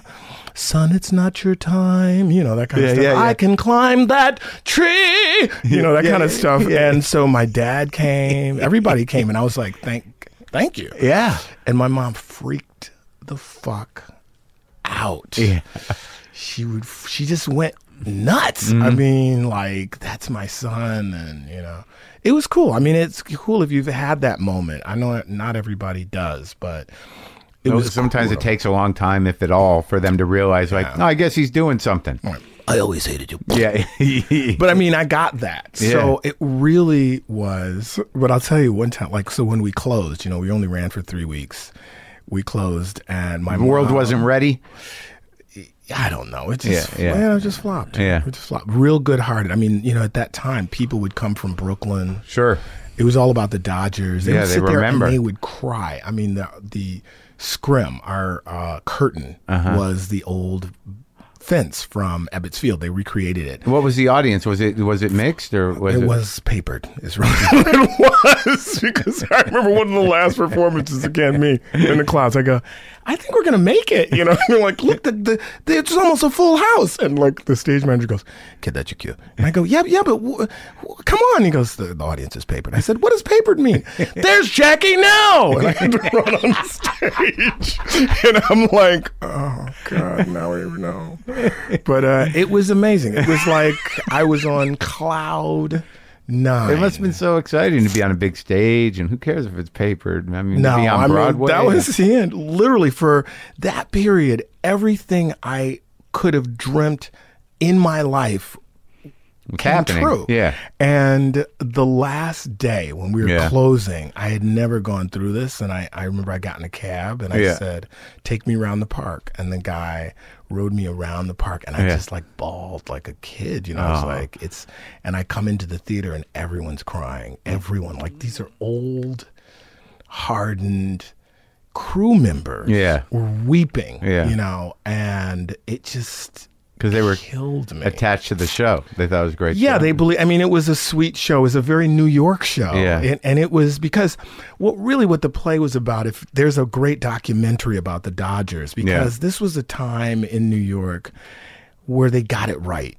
You know, and, and Ebbets Field, this cross section of Brooklyn, these are baseball players who lived in the community because they didn't make that much money. Mm-hmm. Yeah. When they were not uh, training, they worked at like the appliance shop right. or at a car dealership. Yeah. Uh, so they were in the community, and uh, it was a very special time. Yeah. So it was it was great. I think you should revive it. Pro- I, only if I can play them now. Yeah. There's young Jackie. You come like I, am a, I'm a little older. well, I'm kind of stiff, boys. You know, I've been married three times. I'm like, what? He's 22. if Jackie had lived, But you know, how long did he live? Was it- Uh, he li- uh, s- sadly once he retired, it's like his body fell apart. I mean, Oh. he developed diabetes, Oh, right. Oh. which he died in his fifties. Really, but the uh, the connection I, was that most African Americans who excelled yeah. like during that period, kind of like my dad, you had to be super ep- exceptional. I Yeah. mean, Jackie Robinson got a letter lettered in like three different sports. He Right. could have become an Olympic athlete, a Right. baseball player, a football player, you know, basketball player, anything. Well, that's interesting. that You couldn't coast. You couldn't, you know, take anything for granted because you had to, you know, not only make the cut, you had to be above it. Man, yeah, so you, had no to one be could like, argue it. Uh uh You had to be. like, I'm gonna take these white people. Let them know. you couldn't be like uh uh yeah. And so yeah, it was wild. It was wild. And then when did the movie start? Well, after the musical, you know, I was nominated for a Tony that year, which was, you know, it brought me into the the community, The world, you know, the yeah. acting, professional Yeah. acting. I did a show called Soldiers Play at the Negro Ensemble, and we all, I think, m- my first film was Streamers with Robert Altman. That's heavy, man. Yeah, man, it was that was again, it was like, It's a heavy play. are you kidding me? God damn. But I'll tell you, like David Rabe, right? I, I met him at this place where Yeah. we all used to hang out, and I go, "Hey, man, David, it's me, David Allen Greer. I'm a young Negro actor, and I'm going to be in your play, but we're doing a movie." of it." He goes, "I know." I'm like, "Okay." It's kind of weird attitude. I go, I'm so excited. He said, "You better not fuck it up." And I was like, "Okay, I'm gonna go sit over here now." he scared the shit out of me, but I saw him afterwards and he liked it, so that was good. There's some heavy monologues in that play. Hey man. And Robert Altman, man, Yeah. come on. It was again, it was just That was that period where Altman was shooting those plays. Like Yes. When you come back to the Five and Dime, Streamers, and he did, uh, there was another Super one. 16 is what it was called. And of course people laughed at him, you know, cuz I remember I would go into like real big movies and they'd Yeah. be like, "I see you did streamers." really? oh yeah. I remember this one well-known director and he goes, "Yeah, you shoot on that Super 16." All right, go ahead and read. Yeah. You know. Well, what was Altman like at that point? He was so great. I mean, he taught me about movie making. Yeah. Because first of all, the dailies, Yeah. that's all the footage you shot that day. Yeah. The director and everybody, they have to watch everything to choose the takes. Yeah. And it was a completely open process. You know, uh, that's where Altman was. He said, Look, I'm not going to hide anything from you. I encourage you actors to come and see this work because he wanted us to buy into the process. Yeah. I want you to care about what we're doing. Right, You're so- going to learn. Right. So the next day, you're like, Yes. hey, we know what's up. Exactly. And we Maybe I don't- should tone it down. Yeah. Right. You know? Oh, right. all that. And Yeah. so uh, we went. We went every night. And there was there's like a little bar in the back, and we would all watch. And and I learned so much on that movie. Wow. And so he did what didn't over direct. Yeah. I mean, he told me several times, he's like, you know, my biggest job is casting. So one of the things when we auditioned is we would read through the whole play, which Yeah. is at his apartment. He had this place on Central Park and he would switch people out. But I mean, you stay there, you read the whole first act or the whole entire play. Yeah. And that's, you know, I never have since had a audition process. like Right. that, you know. Well, I, I I talked to a lot of directors, and it turns out like a lot of them, you know, it's really like I cast you, do what do what I hired you to do. yes, I already believe in you. Yeah, exactly. But uh, so so it was great. It was uh, a real great learning process. Also, it demystified it because before that film, I didn't know how you got a film. I was like, well, maybe I'm not doing it right. Yeah. You know, maybe I need to. You know, act film acting is different because this is what we were always told. You know, Yeah. Well, there's a lot of stops and starts. You can't get a groove going, really. action cut. yeah, yeah, yeah, Yeah. That's lunch. You know, but uh, so I, I didn't know the process, and it was really great. And you went from there to Soldier Story. Yeah. That and that was another. That was uh, Jewison. Was it Norman, Norman Jewison? Jewison. And and and that was. I remember that movie. That that movie is is a devastating movie. It is. I mean, I'd been in the play, and uh, It was called The Soldier's Play at that time. Yes, Yeah. and you know, Sam Jackson was in there, Oh, really? but his role was cut out of the movie. You Uh-huh. know? And um, and for, for like a few years, because I was rolling, you know, Denzel Washington, who was a friend, we were all like, it's like, poor Sam, you think he'll ever get it together? I don't know. He's really tall and weird. Anyway, yeah, and like He- he did all right. Yeah, he's fine. I mean, he just blew the fuck up. And it was That's right. great. Denzel was in that too. Yep. God, you know the two I get Washington. confused. What's the other one? The Civil War one. Well, all the black people. yeah, Isn't that yeah, right? yeah, Oh, you mean Glory? yeah, yeah, Well, he was great in Glory. Ooh, man. Oh, oh, look, this is another.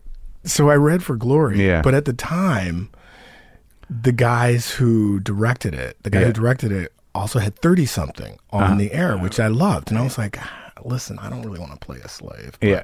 I'd love to do thirty something. That's what. It, oh yeah. So I'm like, yeah, David, you're playing J Bo. All right, go. I was like, you can't. I gotta. Ah! And They're like, thank you for coming in. And I get in the car like, I think I really got his ear on the 30 something. Yeah, again, I was wrong. And you got to play J-Bo on 30 something. No, I didn't. Yes, of course. I got nothing, is what I got. I got the call where your agents go, What happened today? But I think it was pretty good. I don't- But the, the fa- the fascinating thing about like your career is that all whatever you did as an actor, like leading up to it, you have a very sort of varied actor's career. I mean, you've done fucking everything. I mean, you- I always wanted to do it like that. yeah, uh, but it's amazing because then not everybody gets to do it like that. You've never stopped working, and you know you took opportunities where you could, and the the opportunity that makes you is like you're already three or four or five movies into whatever when In Living Color happens, right? But dig that year that you know we had done. Uh, I'm gonna get you, sucker. Yeah. Now, first of all, I got a rule With the back. weigh-ins. Yes. Yeah. Yeah. And that's where when I did uh, Soldier's Story, Yeah. I shared a honey wagon or you know like Yeah. a little dressing room Yeah. with Robert Townsend. Yeah. Robert Townsend would do these routines, and I'm like, this is the funniest dude I have ever seen in my life. And Yeah. he would go, I'll be like, is this your act? And I he remember said, watching him on stage at the comedy store. yeah. The improv. And Yeah. he said, but Robert would go, he'd go, no, that's my act. That's my boy's act. Damon. He was doing Mo Money. He would do he would do a sprinkle of Keenan stuff. And I'm like, "Oh, uh, who are these people? Yeah. Mm-hmm. And I need to meet them. So he m- introduced me to the Wayans. And I would hang out in comedy clubs with them. Once I moved out, that's what I did every It's night. so interesting those two guys as comedians because like when I was a doorman at the comedy store in like Mm-hmm. eighty what whatever the fuck it was eighty seven like Damon had not broke huge so he was still doing stand up and it was un like one I would sit there in the main room doing the door. And like uh, I said, "Well, are you gonna do the, you- that thing tonight? He's like, no, tonight's gonna be jazz set. Hey And- man, hey, him and him and him and Jim Carrey would talk about. Do you remember that time I, I got in the piano and I stayed there for an hour and a half and I was like, that must have been uncomfortable. What? I don't get it. Where was the punchline? Right, it didn't Could matter. people hear you? Yeah. You know, they were like, no, David. Keenan was just straight up stand up. Yes, Like, and, totally and different. Damon was like out there. Well, And- and Keenan- Keenan was like, hear the jokes. He was in when we were doing Soldier Story. Uh, he Keenan was in the centerfold of Right On magazine, you know, with a shirt, no shirt on. Uh-huh. right, He's like, right, "Hey, right. ladies, what's up? Yeah. You know, laying this dick on all of y'all. And I was like, fuck, man, that's huge. Yeah. I remember we saw him on the Tonight Show Uh-huh. in our motel in Arkansas. You know, and I remember the bit. He would do this bit like how the last person that got on the train, subway train, as the, as the doors closed, it was like watching a baby being born. and he would physically do it. It was hilarious. And I'm like, this guy's a genius too. There's something in their family. so, long story short, I would hang out with those guys, Yeah. and it was just by osmosis. They said, "Look, you have to get on stage if you're going to be here," and it was more like a dare. Yeah. So, you know, I just started uh, for fun. Yeah. Doing spots and At that- the improv? No, I I chose uh, the Laugh Factory because It was a black hole. Nobody. I remember that. It was like a hallway. Yes. It was nobody it was would go in next there. Mm-hmm. to that old Chinese restaurant that closed. It was like I remember that because I was at the doorman at the comedy store in the mid '80s, and you go to the Laugh Factory, and it's just like you'd walk in the door and you were in the room. Yes. And in order to go to the bathroom, you had to walk down the right side to that door, and the Oh, guy would be on stage right there. and and anytime you went there, Paul Mooney was on stage. well, And- you're exactly and, right. And Fraser Smith. It was You're Fraser exactly Smith and right. Paul Mooney. You're exactly right. And Paul Mooney, was- this is when Paul Mooney was firing. Just Brilliant. Yeah. But I just felt like I could work out at the Laugh Factory. Yeah. I always hated the comedy store. I was always intimidated. Hated the improv. Yeah, too much Uh, pressure. It was too much. Yeah. Yeah. it was too much. And um, so that's where I started. Yeah. And from there, I, I remember standing in line. I'd done the pilot Yeah. to In Living Color. So you could only do it once a month. So the next month, In Living Color had come on, and I'd done like Do what once a month?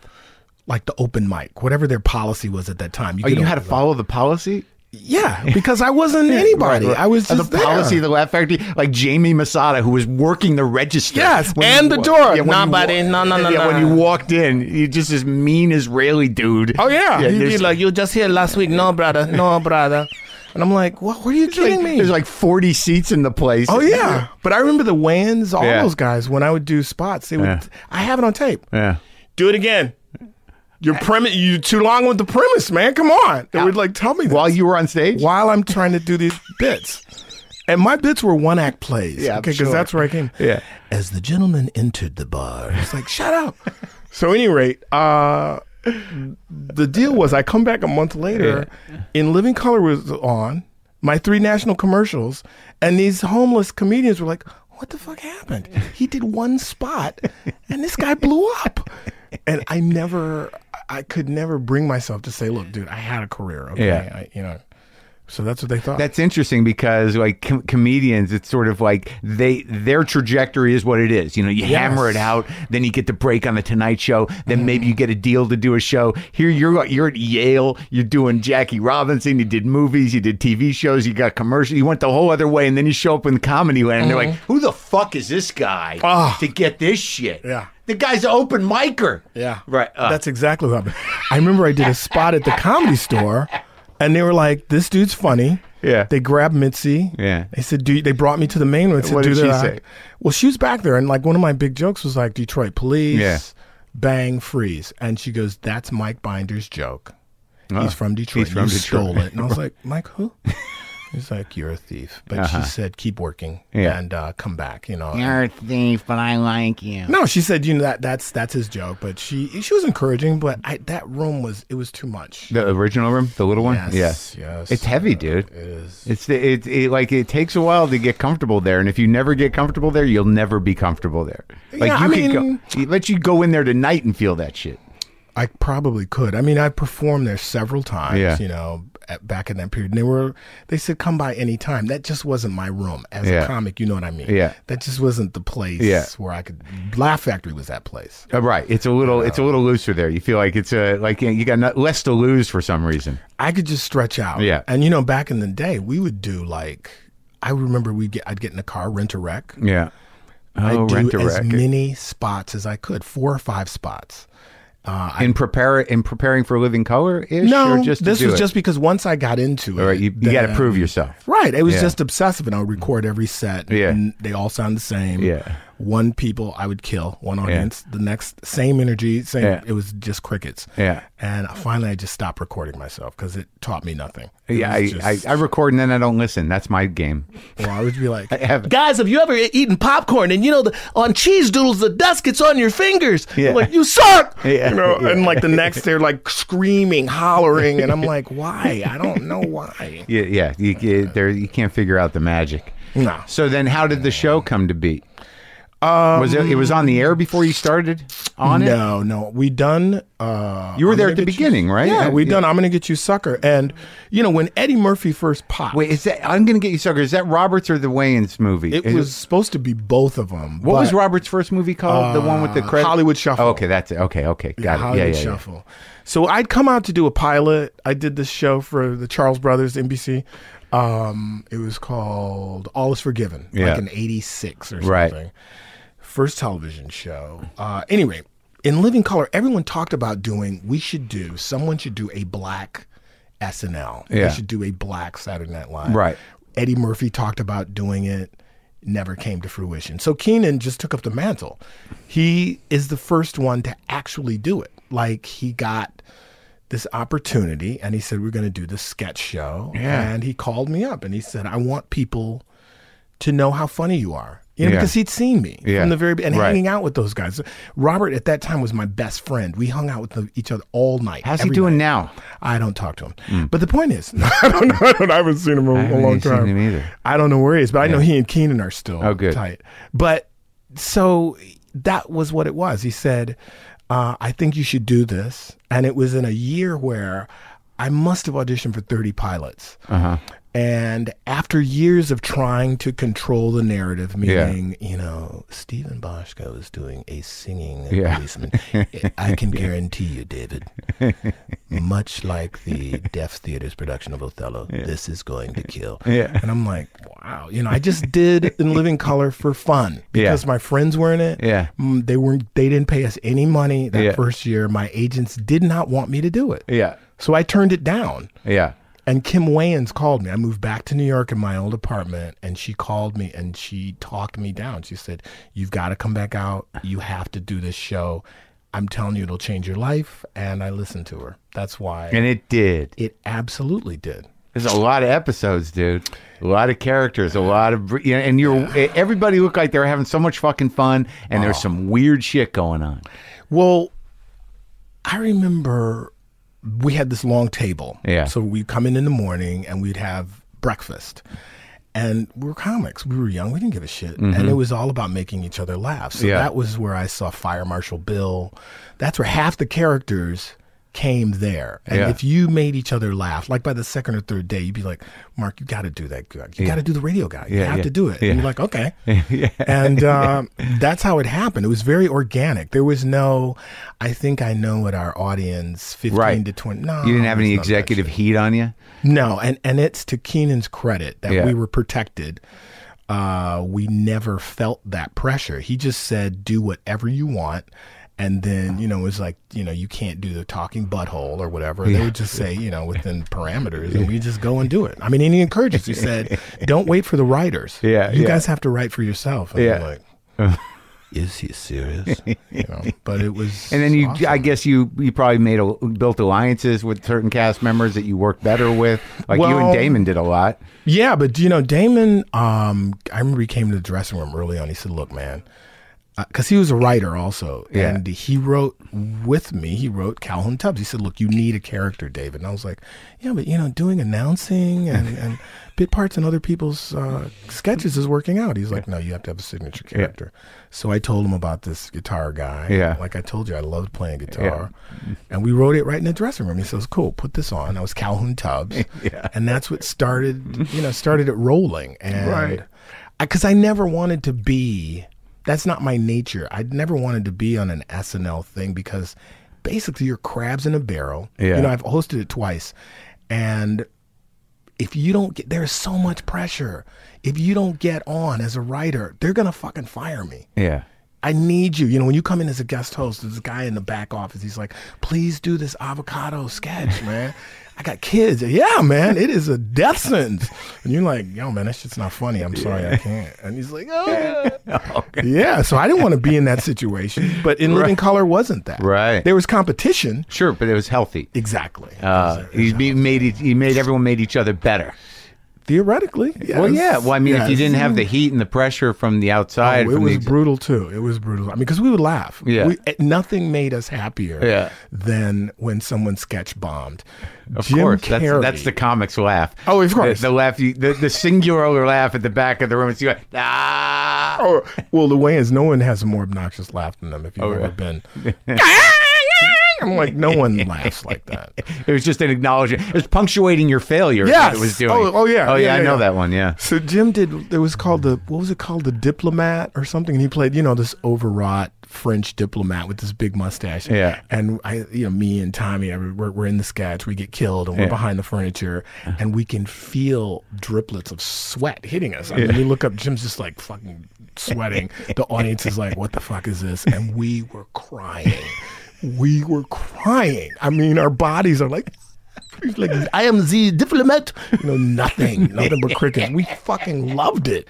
It's oh the, yeah, it's the best. You don't see enough of that anymore. The camaraderie of enjoying the failure Yes. When you of your die. peer. Yeah. Oh, yeah, yeah. It's uh, it's become. cer- I don't know what happened to that, but ba- back in the day in comedy clubs, you'd see people losing their shit. Yes. you know, on stage. Well, I'll tell you what happened is the dude from Seinfeld, man. I mean, you record that. yeah. You know, his I guess that. Well, racist- that's true. That's true. But like, there's still like, it's weird. Like, yeah, if you're at a certain celebrity status where Mm-hmm. people know that this is going to be something, like, you know, I'm still under the radar, and you know, there's plenty of us who are still under the radar where there's not like, oh, I'm going to get him. He shouldn't be saying that. Right. You know. It, but you're right. It, there is a um, a, a constant uh, sort It's of pred- changed now. predatory surveillance, a predatory tabloid surveillance. Yeah, like when Trace, Tracy Morgan got you know all the controversy about his jokes yeah. and, and the homophobic stuff. I was like, have you heard the rest of his act?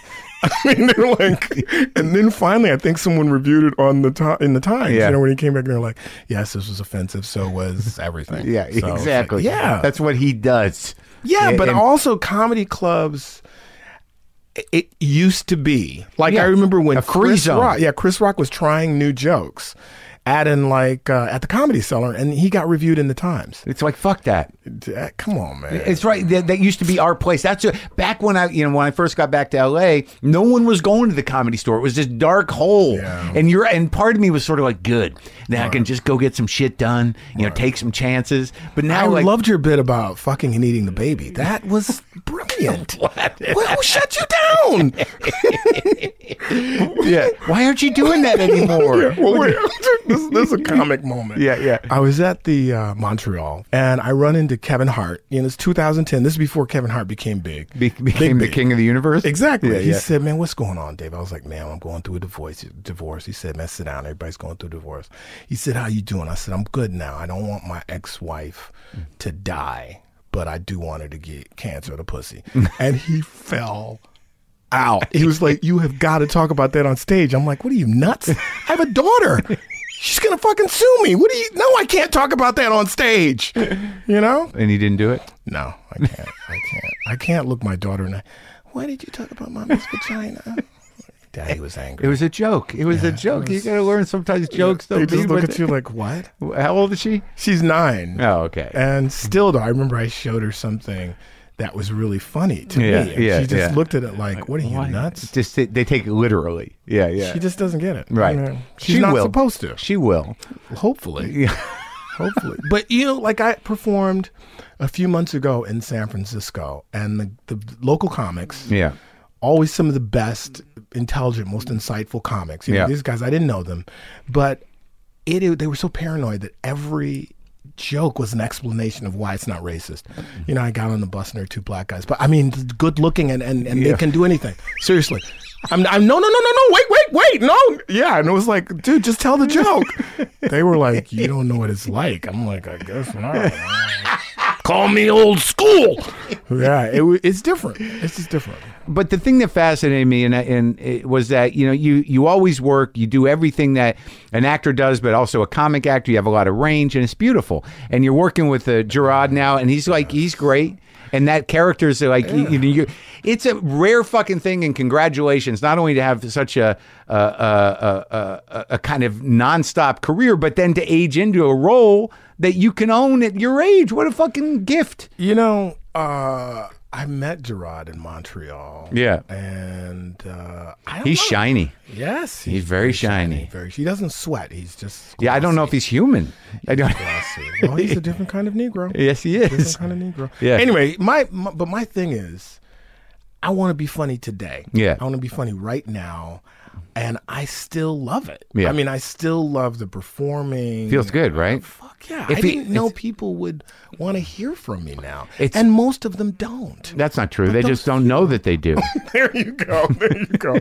no, but I mean, that's it. I mean, I want to be the older actor that I wanted to work with when I was younger. You know what I mean? Not the dude who comes in like, listen, kid, you're, you're going to suck cock if you want to make it. That's what you got to do. yeah, I'm like, really? Yeah. No, I want to be that And guy. you can start now. exactly. I want to be that guy.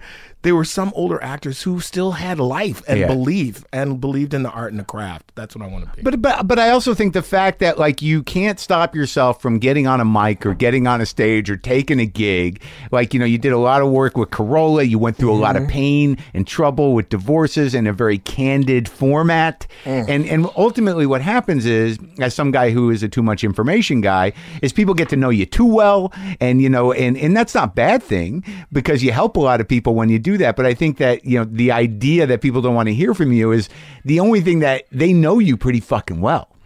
I didn't count on that. I didn't. I count know, on but that. like you know, you're gonna get on radio and you're gonna do if you're gonna do Loveline and Corolla, they're gonna they're gonna we got a live one here. He's Well, he's, I he's had a broken lot- and I he's had a lot to wide say. open. but you know what, man? I remember I was in a, I was in Dean and DeLuca. yeah, A couple things. First of all, down on uh, on uh, back when it was, it's still there. D- West on Broadway. Prince, yeah, West Broadway, whatever. Wait, I got to go back. When In Living Color was canceled. Yeah. I really thought at that time, okay, I have about 18 months where I can headline clubs Yeah. and, and venues.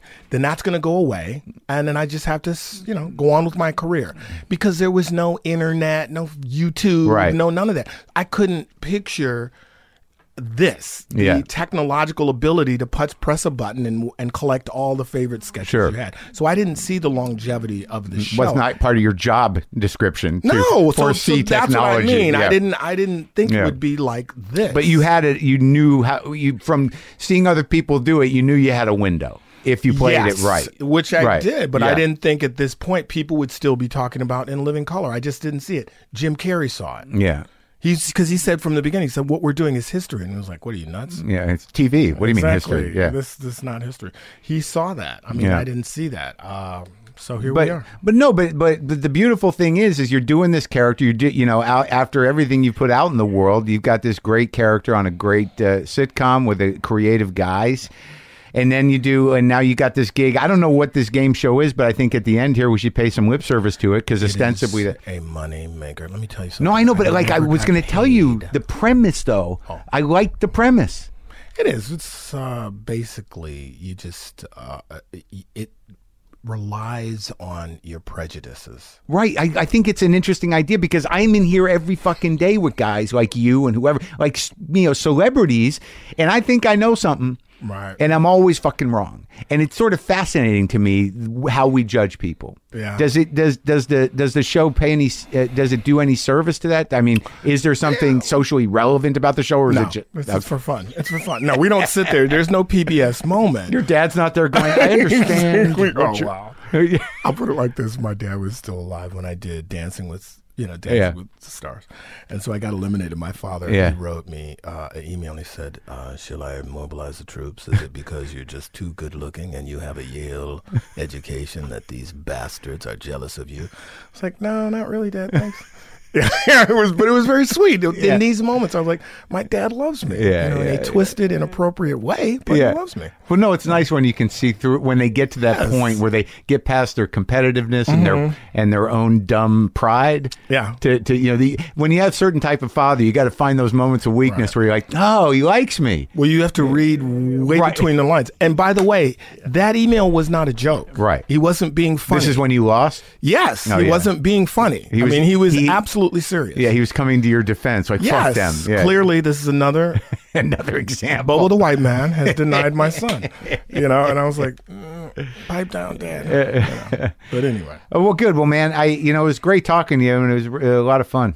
I'm big fan of the show. Oh, thank you. Uh, Judd Apatow. I've Yeah. listened to that interview like three or four times. Yeah. Oh, Judd used to hang around in Living Color. He's I'm, I'm sure. 19. Yeah, yeah, And he'd like try and yeah. give jokes to He- sure. He he sat there going like, "I'm going to be the biggest thing in Hollywood comedy."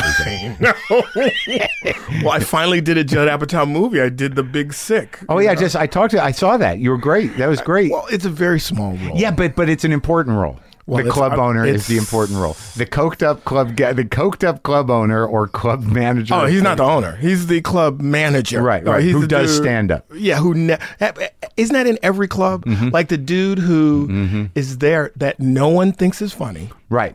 But they Yeah, know he they need him. controls sure. everything. Those, you know that that whole system has gotten Mm. a little uh, exhausted, you know, because you can sort of circumvent it now. The, Yeah. the one guy in the town that's deciding whether or not you get on stage, uh, but they still exist. Well, that anyway. Emily And you know Gordon- what? They're the biggest fucking criminal. They're they're they're, they're the fucking monsters. Well, they've been hacked by Russia. Oh, well, everybody has.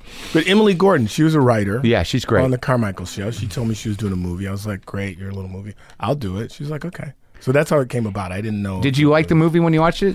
Of course, it was awesome, it's, man. You know what's awesome about it is, is like you you watch it and you're like, there's no way this was made up. You know, and it's so rare to see something translated like that, like a very unique love story that Dude, it, the this darkness of it is so real. The only thing they didn't capture is that. Yeah. So Emily is one of the happiest people I've ever met. Yeah. Like so joyous that I stopped her. This is how the conversation started. Why are you so fucking happy? And she goes, "Because everybody should be. Because it's an amazing day." And I'm like, "No, really, cut the bullshit. Yeah. Why?" And she told me the story. Well, you know, I almost died, and I'm like, "You're lying." And she goes, "No." I wrote a book about it and blah, blah, blah. And I'm like, what? Mm-hmm. And she goes, yeah. And we wrote a script about it. And I'm like, what? Yeah. You know, and I was like, knee jerk, yeah, I'll do it. She goes, really? I said, yeah, I'll do anything. So that's what happened. It's great. Yeah. it's yeah, great. yeah, yeah. You- you're- Congratulations to them. You're a busy man, and it's good. I got to go to work. You do? Where are you going? I'm going back home. Yeah? To just chill. Do you live nearby? I do not. Now, f- I have questions. Yeah. I live in the Hollywood Hills, but what is this neighborhood? Highland Park. Highland. You'll get back easy. What are you, you in the house? So you can go to 134 or something? Come yeah, around but the back? is it Glendale? No. Oh, you're close. It's sort of between Pasadena and Glendale, Highland Park. This is a hip little yeah. pocket here. Mm. Yeah, it's a nice little, uh, a nice little uh, uh, shtetl of And hipsters. How long have you been here? I've been here since 2004. Wow. And uh, it was, you know, it's it's a nice little neighborhood. I, I Mm-hmm. didn't know anything about the neighborhood. I was driving a guy around who was looking to rent a house, and Mm-hmm. I saw this house for sale, and I had a little deal money. I'd never bought a house before. I'm like, that one seems good. And when I first moved here, and I was driving to him back and forth from the comedy store, I'm like, where the fuck do I live? How- what did I do? Yeah. But now No, it's like, nice, fuck it. man. Come yeah, I on. like it. It's, it's great, man. I'm glad we talked. Absolutely.